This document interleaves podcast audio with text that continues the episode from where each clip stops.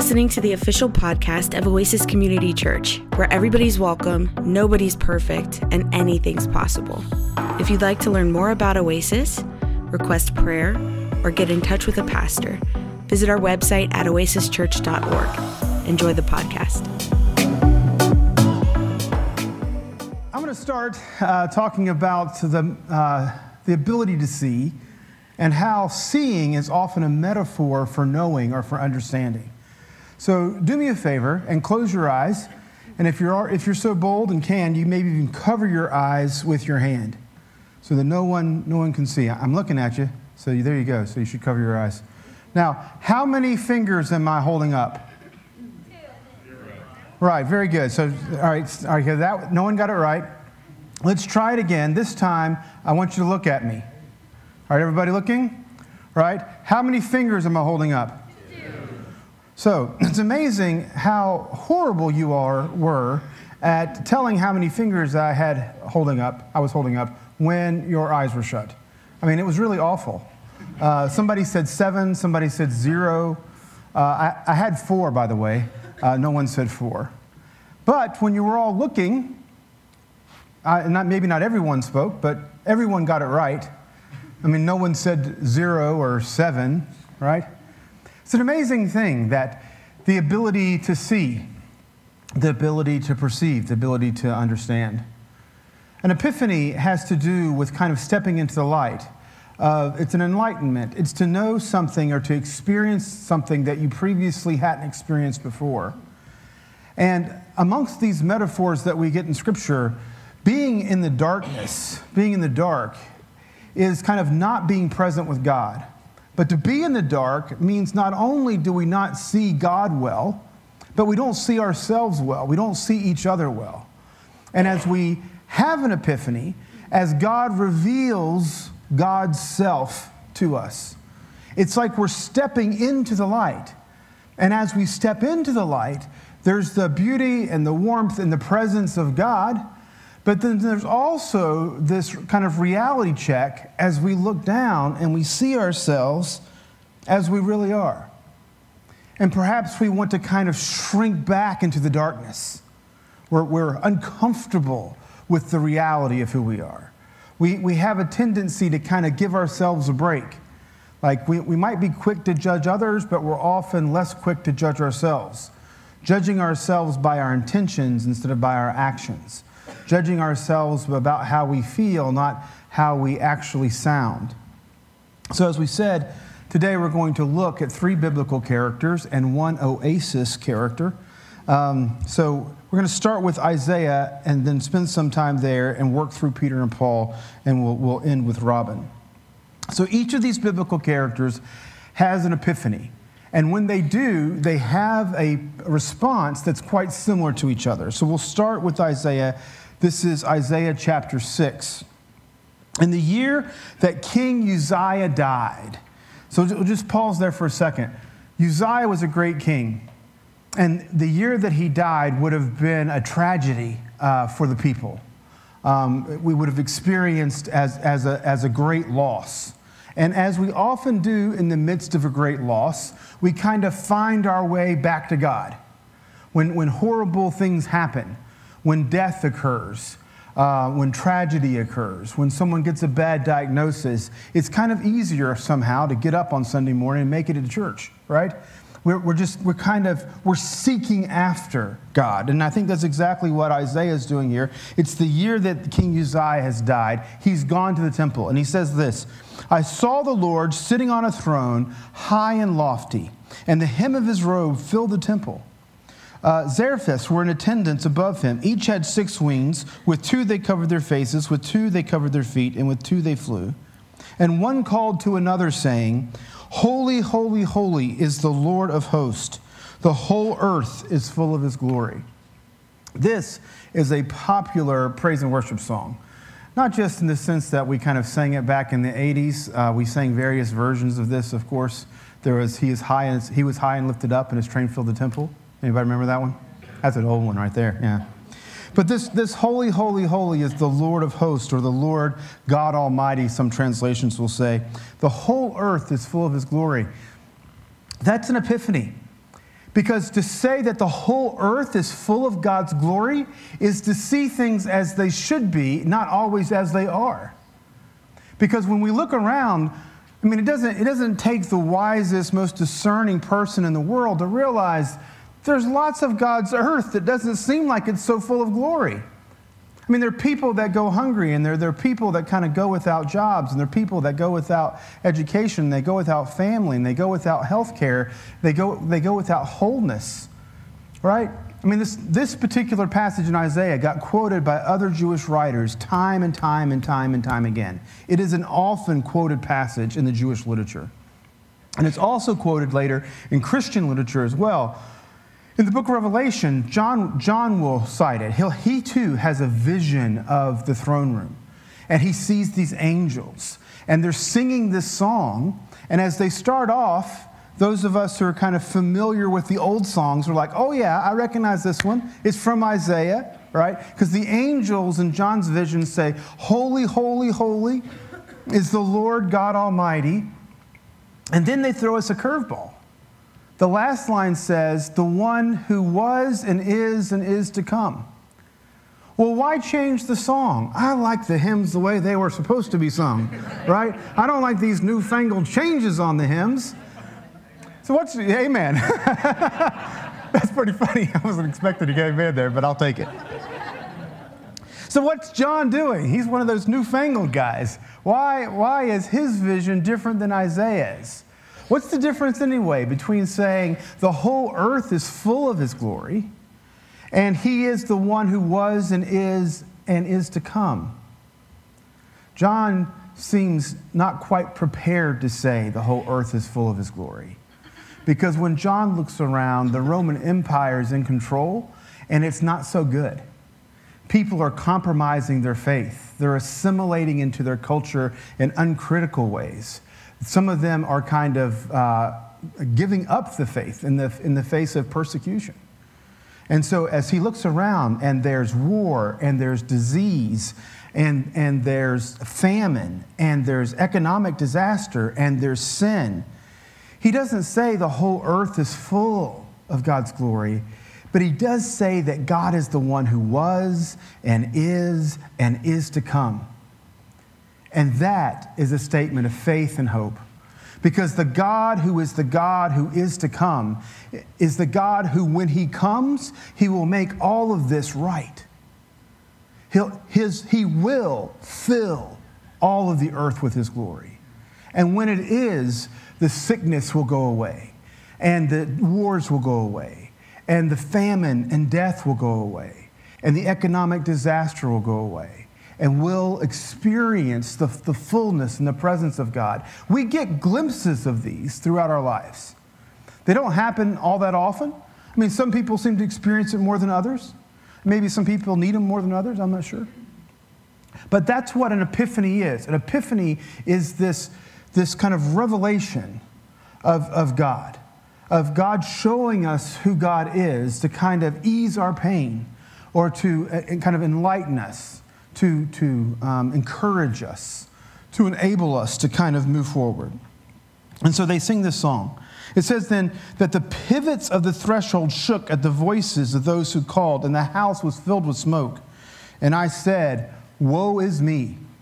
I am lost, for I am a man of unclean lips, and I live among a people of unclean lips.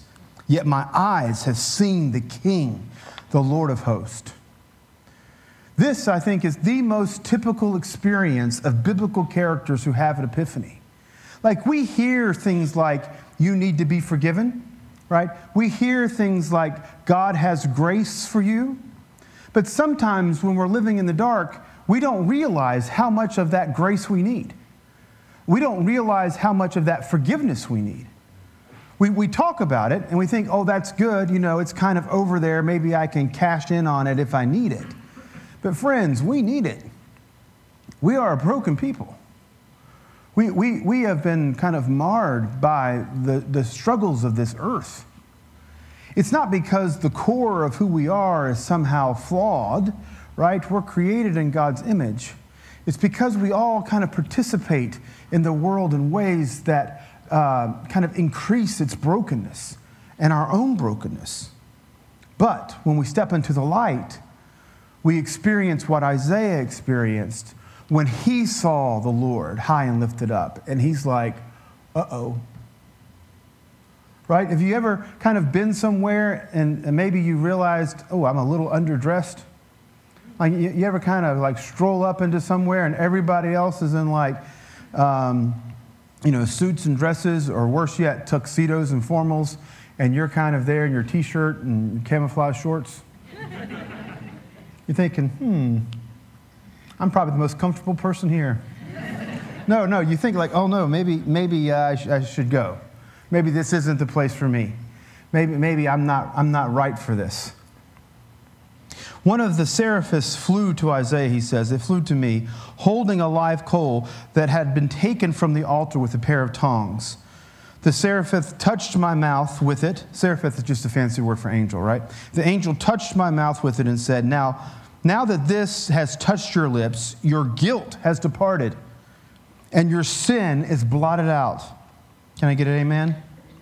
Amen. amen. Then I heard the voice of the Lord saying, Whom shall I send, and who will go for us? And I said, Here, here am I, send me.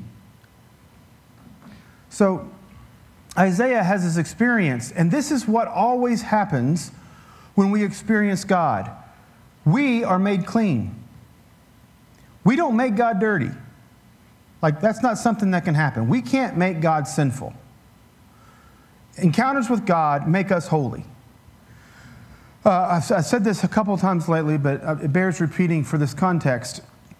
The, the woman with the issue of blood in Mark's gospel, according to the Jewish law, she was unfit. She was spiritually unclean, meaning that she couldn't go to the synagogue to worship and she wasn't to be in contact with other people. Because if she contacted them, then they too were, were religiously or spiritually unclean and they could not participate. So she shouldn't have been out in public. But she goes out in public because she's heard of Jesus. And as she's pushing through the crowd, each person she's touching, according to the law, is becoming unclean. And as she reaches out to touch that popular rabbi named Jesus of Nazareth, according to the law, he should have been unclean because, because she was bleeding, right? But when she touches Jesus, that doesn't make Jesus unclean. You can't make God sinful. You can't harm God. You can't stress God out. You can't make God nervous. You can't surprise God. Look, God has never had a negative thought about you. God has never had a negative thought about you, not one. God knows you. God loves you. You might be surprised when you step into the light and you're like, whoa. but God's not surprised. He can see in the dark, He knows who you are. As He shines light on you, He's just kind of showing you what He knows. And then he's not bothered by it. He's there to forgive you. He's there to cleanse you. He's there to transform you. And then he's there to call you, to use you, to send you to other people so that they too might hear, so that they too might know, so that they too might be cleansed and made whole and transformed. So Isaiah had said, Woe is me. But now he's gone through this kind of ritual of cleansing. It sounded, sounded kind of painful. A, a, live coal was touched to his lips, but his guilt's been departed, his sin's been blotted out. And, and God says, Whom shall I send? Isaiah is now ready. Send me, God. And this is what God says to him Go and say this Keep listening, but do not comprehend. Keep looking, but do not understand. Make the mind of this people dull, and stop their ears and shut their eyes, so that they may not look with their eyes and listen with their ears and comprehend with their minds and turn and be healed. Now, that is not the most positive call into ministry I have ever heard in my life. I want you to imagine you're in the position of Isaiah. Something tra- something tragic has happened in your life. So it's woke you up from your mundane. You said, Oh, yes, I need God. I mean, I, I, I, intellectually, I knew I needed God, but now I know I need God, right? So I'm stepping back towards God. And as I do, there's this revelation. And you have that typical experience that people have in the light. You've been cleansed, you've been forgiven, and now God says, I'll send you, but the other translations will say they have eyes they can't see, ears they can't hear, hearts that won't understand. No one's going to see you as a prophet. No one's going to listen to what you have to say. Your ministry will be ineffective, and nothing will come of it. What would you say? It's not a rhetorical question. I'm actually curious. What would you say? Nothing? Why bother? No thanks. No thanks? Now, we need to remember, of course, that we are speaking to the Lord God Almighty. and so I think that might change how we might respond. What Isaiah said, and I think this is as, as intelligent uh, as an answer as anybody could have come up with. He says, uh, How long? How long, O Lord? How long will it be like that? How long will I not be recognized? How long will I not be heard? How long will I be ineffective? How long? Like, is that, is that it? or is that just for a time? Well, apparently it's just for a time. Because when he asks how long, the Lord says, until cities lie waste without inhabitant and houses without people, and the land is utterly desolate, until the Lord sends everyone far away, and vast is the emptiness in the midst of the land. Even a tenth part remain in it. Even if a tenth part remain in it, it will be burned again. Like uh, terebinth or an oak whose stump remains standing when it is felled. The holy seed is in the stump.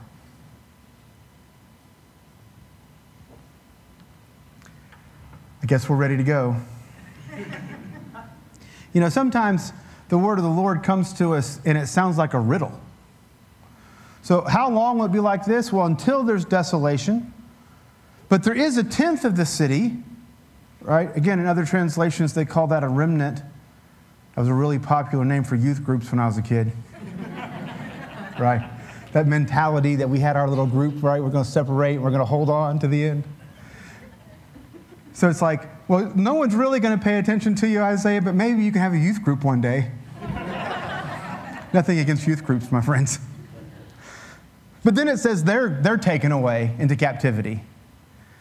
And it ends with that oh, ever so opaque there's a seed in the stump. There's a seed in the stump. Their holy seed is its stump. Man, that's tough. What in the world's going on there? in the next chapter, Isaiah starts to prophesy. He prophesies to the king, and the king is like facing an army from his north that's coming down, perhaps to destroy them. And Isaiah is trying to say, God's going to take care of you. The king's trying to work out um, a treaty, an agreement with a larger kingdom farther to the north, to the north of his adversaries. And here's the prophet up there speaking. And, and, I got to think this king is, wants anything but this prophet just to shut up. The prophet comes in, is like, a, a young girl will have a baby, and, his, and he will be called Emmanuel, and he will eat uh, cottage cheese and honey. And, and before the baby's old enough to know right from wrong, uh, God will have solved your problem. And, and the king's like, What? It's like God spoke to Isaiah in a riddle, and he's like, Oh, I understand. And he turned around and spoke to the king in a riddle. And the king seems to be just as confused as I am. What? What's happening here? Well, in the book of Isaiah, I, I was taught when I was in seminary that this call of Isaiah kind of represents his literature. So that the generation of those who won't pay attention, who, won't hear, who won't listen, represent the, king, King Ahaz. And then the remnant represents Ahaz's son, Hezekiah, who was just as kind of godly as his father was ungodly. Uh, there was a revival. They turned to God, right? They knew the Lord. And so that's, that's the smaller group, right, that kind of held on. But unfortunately, if we're reading through Isaiah, it's about Isaiah 39, we see uh, Hezekiah late in life also turns away from God. And then the word comes and says, Babylon's going to come and destroy you. And Hezekiah's like, oh no. When? And he said, Not now, but to your children's children. And Hezekiah responds, So in my time, everyone will serve the Lord? And Isaiah's like, Well, yeah. And Hezekiah seems appeased. Now, some people read that as though, you know, we can't predict the future, we only can live our own lives, and then, you know, so be it. If we serve the Lord, whatever happens later is up to God and them. But I, I take it just the opposite of that. I think that was the king's kind of worst step to not be concerned about the next generation. It's not just a matter about whether or not we serve the Lord. That's great. So, so we live, so, so we're blessed. But what about the others? I mean, I think the most essential thing to being with God is to be like God, and it is to care for the others. It's, Christianity is not for us. Our very salvation is not simply for us. It's so that God might work through us to save the world. It's for God so loved the world, not just so God so loved me. We've misread that passage of Scripture. For God so loved me that he sent his only begotten Son. Well, you're part of the world. You're part of what's being saved, but you're not the end point. I'm not the end point. It's this next generation. And that's the beauty of Isaiah, the book of Isaiah is because once he has that conflict with Hezekiah, and Hezekiah's like, well, whew, that's not too bad a news. Isaiah's like, you got to be kidding me. And starting in Isaiah 40, this is, this is the very next chapter, the, the book stops addressing Isaiah's contemporaries and starts to address those who will live in the exile, which will take place in like another hundred years. And it's all of this message, all of this promise about an anointed one a Christ, a Messiah, a deliverer, one who will come to you in the midst of your troubles, one who will come to you in exile in a foreign land without family, without job, without position, without status, without money, and God will come to you and deliver you and save you. A voice is heard crying in the wilderness, Prepare you the way of the Lord. That's Isaiah chapter 40 a man of sorrows whose by stripes we're healed and who is bruised for our iniquities. That's Isaiah 53. The Spirit of the Lord is upon me to bind up the brokenhearted, to set uh, free the captive, to proclaim the year of the Lord's liberty, to give sight to the blind. That's Isaiah 61 that a new heaven, a new earth would come where we'll live in peace in our cities and we'll build houses and we'll plant gardens and we'll see our children's children's children worship the Lord. The shalom, the, the, the peace of God in the city. That's all that Isaiah is filled with after that point. I think the stump in that riddle at the end of Isaiah 6 is, is the, what's left over after the destruction of Israel. Jerusalem destroyed, the temple's destroyed. There's nothing there but a stump. But the seed that's in the stump are the people, are the message that would ultimately produce the seed, the good news, which is Jesus the Christ. This is what we find in Isaiah. Isaiah, through tragedy, through his own personal tragedy, finds the Lord, and when he finds the Lord, he gets to see himself in ways that previously he just couldn't have seen. And despite as bad as it felt, despite as bad as it looked when he stepped into the light, again, God wasn't surprised. God, God wasn't flustered. God's not like, How did you get so dirty? God's like, Be clean, be whole, and go. I, I send you. I send you to ministry. I, I send you to carry the, the, the word of the Lord. Uh, briefer stories now about Peter and Paul, but similar stories. So traditionally, this passage in Isaiah gets paired with this passage in Luke. And it's a, it's a fairly common passage in the Gospels. We find it here and there in the different ones where Jesus kind of steps into the boat because the crowd's kind of pressing on the shore. And as they get out into the sea, he's like, Well, that was a great lesson. How about we, how about we fish a little bit here? Right? Let's, let's, let's fish. And Peter's like, um, Rabbi, uh, we're professional fishermen. I mean, we're, we're not just doing this as a hobby, this is not just leisure. Uh, we've been fishing all night. Uh, I'm not sure, I probably should look this up. People fish at night. That's the thing. I guess fish bite more at night or something. But they've been fishing all night, and he's like, Yeah, let's go ahead and put the nets down. And he's like, All right, all right, we, we can do it. It's definitely one of those things where there's somebody in their field, they know what they're doing, you know, they're like an electrician, or I'm imagining my own life here, right? I'm, you know, talking to an engineer or a mechanic or electrician or somebody in accounting or real estate or banking or just all, all these things that I know nothing about, right? And I'm like, what if we tried this? And they're like, well, okay. Preacher, if you want to. Right? They're like appeasing me.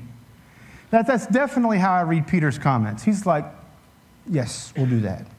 So they, they let down the nets, and it's so much fish, it's about to pull not just one boat down, but two boats. So I guess they've tossed out a net, and one, one boat has one, one boat has the other. Have all this fish, it's pulling them down. So they're waving at other boats to come help them, right? To get this net to, that's full of fish out of the water.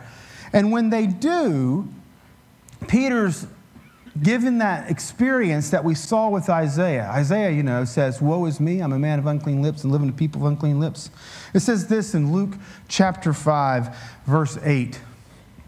But when Simon Peter saw it, when he saw this massive amount of fish and the, the boat's about to sink, he fell down at Jesus' knees, saying, Go away from me, Lord, for I am a sinful man.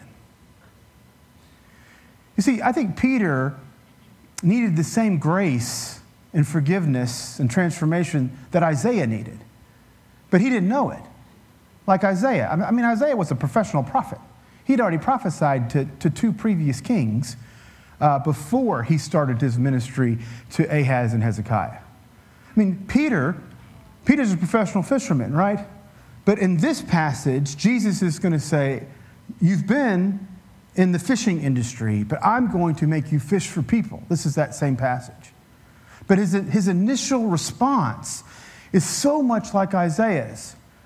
And I, and I want to say that to you today. Look, my prayer for you, whether it's in a dream, or in a vision, or in a sermon, or in a podcast, or in a small group, or just on your own with God, if, if you feel kind of convicted, not condemned, because there's no condemnation for those who are in Christ Jesus, but sometimes there is conviction. Don't, don't get overwhelmed by it. It is a natural experience when you come in contact with the holy. But also know that God's not particularly bothered. It's not like you're somehow going to be difficult for God to forgive, or you're going to, you're going to be a tough transformation for God. God, God doesn't have those types of difficulties. So, but, but be prepared that your experience, your epiphany of your need for grace, is not an uncommon experience in the scriptures. One last one before we turn to Robin. Um, in 1 Corinthians, Paul's telling the story about the resurrection. And it's his opening, he has this long discussion on the resurrection, but this is his opening uh, bit on the resurrection. And he's kind of going down this list of folks who saw the resurrected Jesus, right? there was James, there was uh, Peter, there was John, there was the rest of the 12, there are some 500 fellows that had also seen him. And then he says this this is 1 Corinthians 15 38 and 39. He says, Last of all, as to one untimely born, he appeared also to me. For I am the least of the apostles, unfit to be called an apostle, because I persecuted the church of God. Paul will say this at, at, some, at some times when we're getting a bit of kind of transparency. I mean, I have heard folks that felt like Paul was being sarcastic and that uh, when he calls himself the chief of sinners, that he's just trying to rhetorically play with his audience. I give Paul a bit more of a sympathetic read. I think Paul has had the experience that Peter had with Jesus and that Isaiah had with the Lord in the temple. That is, he had an epiphany, and when he did, he realized, whoa, maybe I shouldn't be here. Maybe this place is too holy for me. And I think that is our temptation, right? To shrink back into the darkness, to hope that the, the intensity of the light might just pass us by. But that's not what God wants. God wants us to step into the light. He wants us to recognize in new ways the depth of our need for grace so that we can experience the power and the transformation of that grace. When we were talking about these characters, Isaiah and Peter and Paul, in our planning session, uh, Robin kind of shared a personal testimony, a similar experience that she had had. And I was moved by it, overwhelmed by it. And so I asked her that if she would share it with all of us on Sunday, and she agreed. So if you would, welcome, welcome Robin Grimes.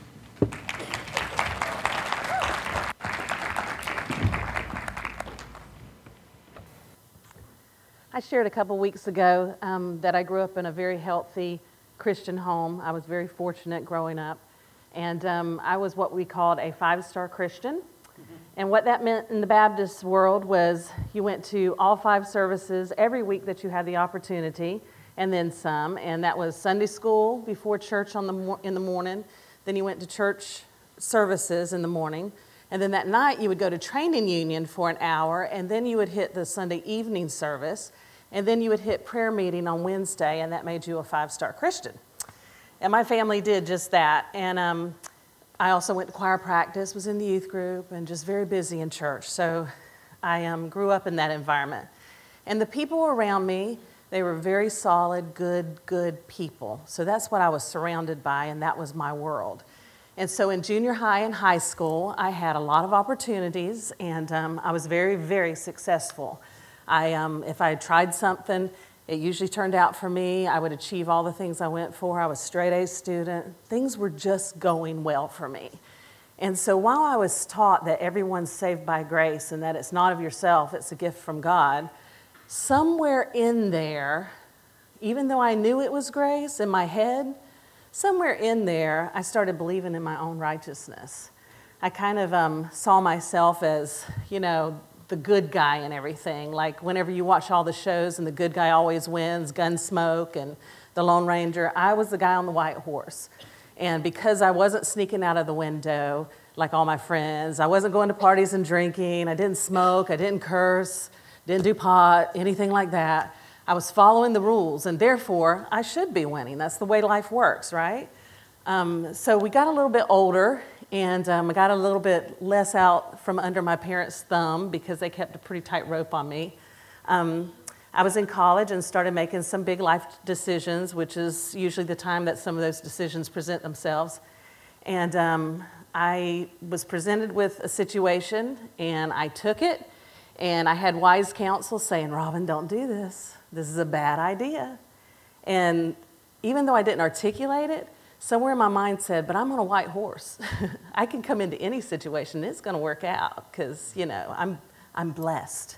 I'm that person. And um, so I went straight forward into that decision, and it was a bad one, a really bad one, and it started unraveling, and I could see it was a bad decision. And it was not going to be one of those decisions that you could sweep under the carpet and nobody would know about. Was one of those decisions that people were going to know about. It was going to come out into the light. And um, the ironic thing was, about this time, I was teaching seventh, girl, seventh grade girls in Sunday school. And I had gone to a big Sunday school conference for my church. And I do say conference because our church was really a large church. And um, I was in there with a lot of the people who taught me growing up. And, and um, all of a sudden, one of my old Sunday school teachers said, Robin, stand up for us. And so I stood up and she said, This is what we want our kids to turn out like. And I'm cringing because I know that my decision is unraveling and everybody's going to know about it and it's going to be very embarrassing. And so I was cringing inside. And what happened to me was that it all fell apart. Um, turns out I wasn't perfect. Turns out that the white horse didn't matter. And what I learned in all of that was that everything that I had enjoyed previously wasn't due to my righteousness. It was actually a gift that I was even put in a family that set me up to succeed. And I somehow mistakenly thought that was because of my decisions or something I had done. It had nothing to do with that. It had to do with the fact that I had a great springboard to jump off of. And so um, this decision made me understand that, gosh, I need grace. Like I always said, you know, God, I'm a sinner. Please come into my heart, make me better. But I didn't understand, I'm a sinner. And I'm just like everybody else. And I can make decisions that are bad and have consequences. And I can even make good decisions that don't turn out because that's how the world is. And that's how we all are. And we're all in need of grace from God. And um, it was an extreme epiphany in my, my life because for the first time I was able to start relating to people um, just on a side note, this is kind of funny. In, in my um, junior year of high school, I was a chaplain for Civinettes, and then I became president the next year because, like I said, I, I succeeded pretty well. And um, on the back of my t shirt, I had the word goody, and then I had the number, and then I had some shoes because I was goody two shoes, and I was proud of it. And, um, you know, it's, it's amazing how you can get knocked off your pedestal and realize that you're just like everybody else and none of us are the elite. We all are in need of grace and also need of mercy, and um, we should extend that to each other. So it changed my life, and it has helped me hopefully be a friend to people who are in need of a friend and also relate to people um, in a way that I would have never been able to relate to. So that's my story. We've been closing our services these last few weeks during Epiphany with a common um, benediction out of Isaiah.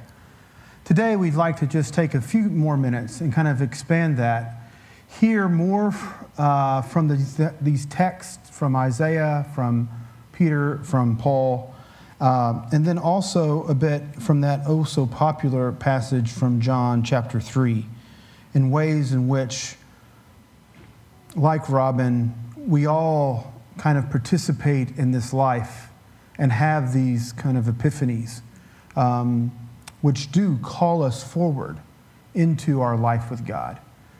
And so, as we close today, uh, just kind of give an ear um, once again to these scripture passages that talk about these biblical characters and their experience.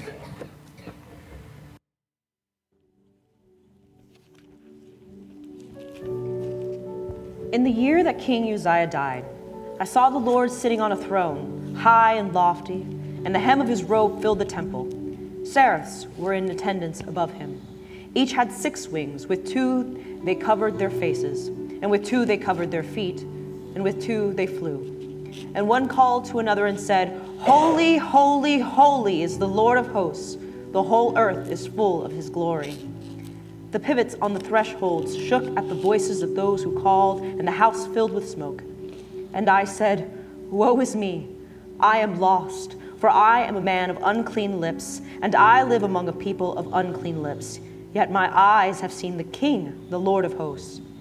Then one of the seraphs flew to me, holding a live coal that had been taken from the altar with a pair of tongs.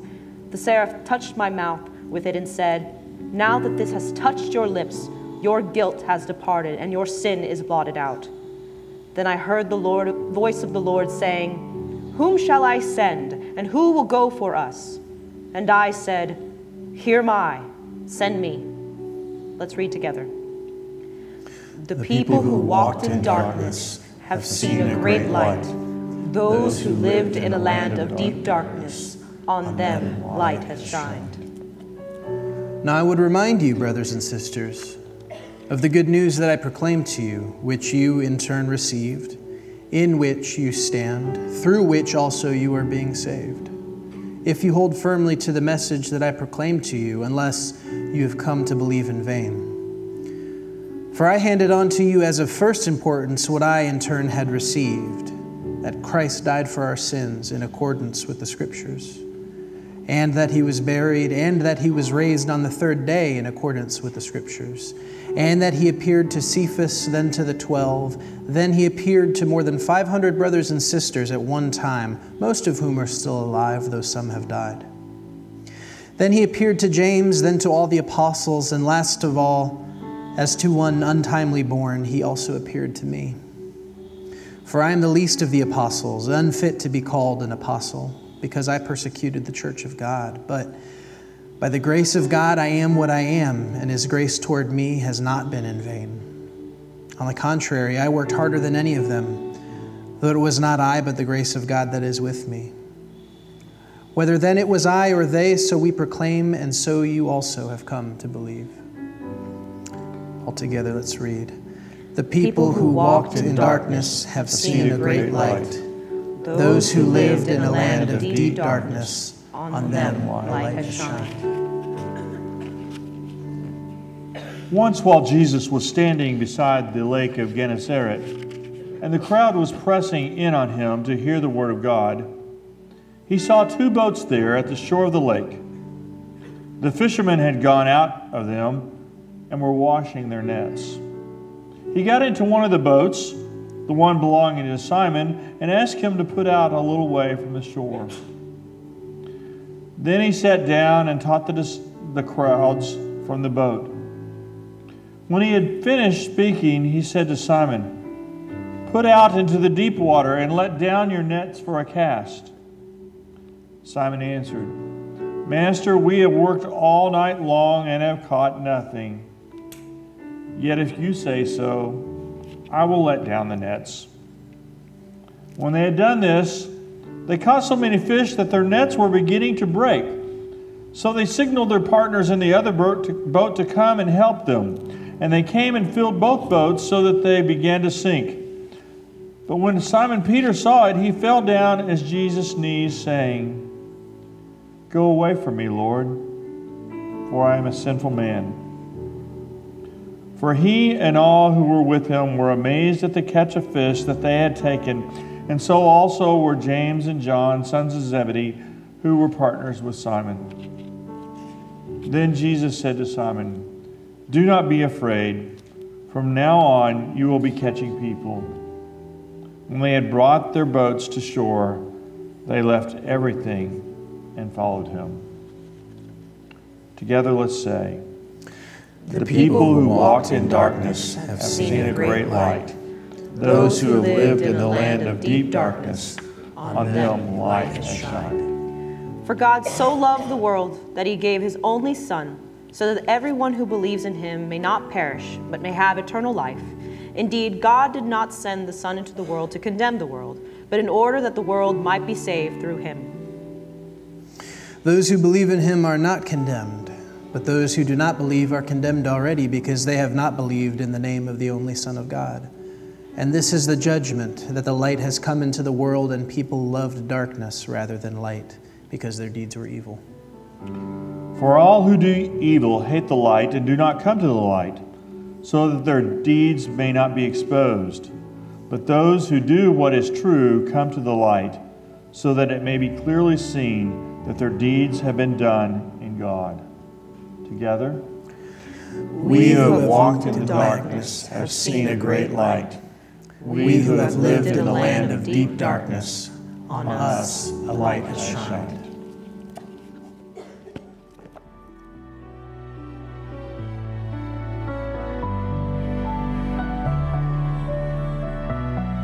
We hope you were blessed by today's podcast. If you liked what you heard and want to support us, you can do so by subscribing wherever you listen to your podcasts. You can leave us a review on iTunes, and if you want to contribute to Oasis financially, you can go to oasischurch.org. May the Lord bless you and keep you, and may God's face shine upon you and give you peace. Amen.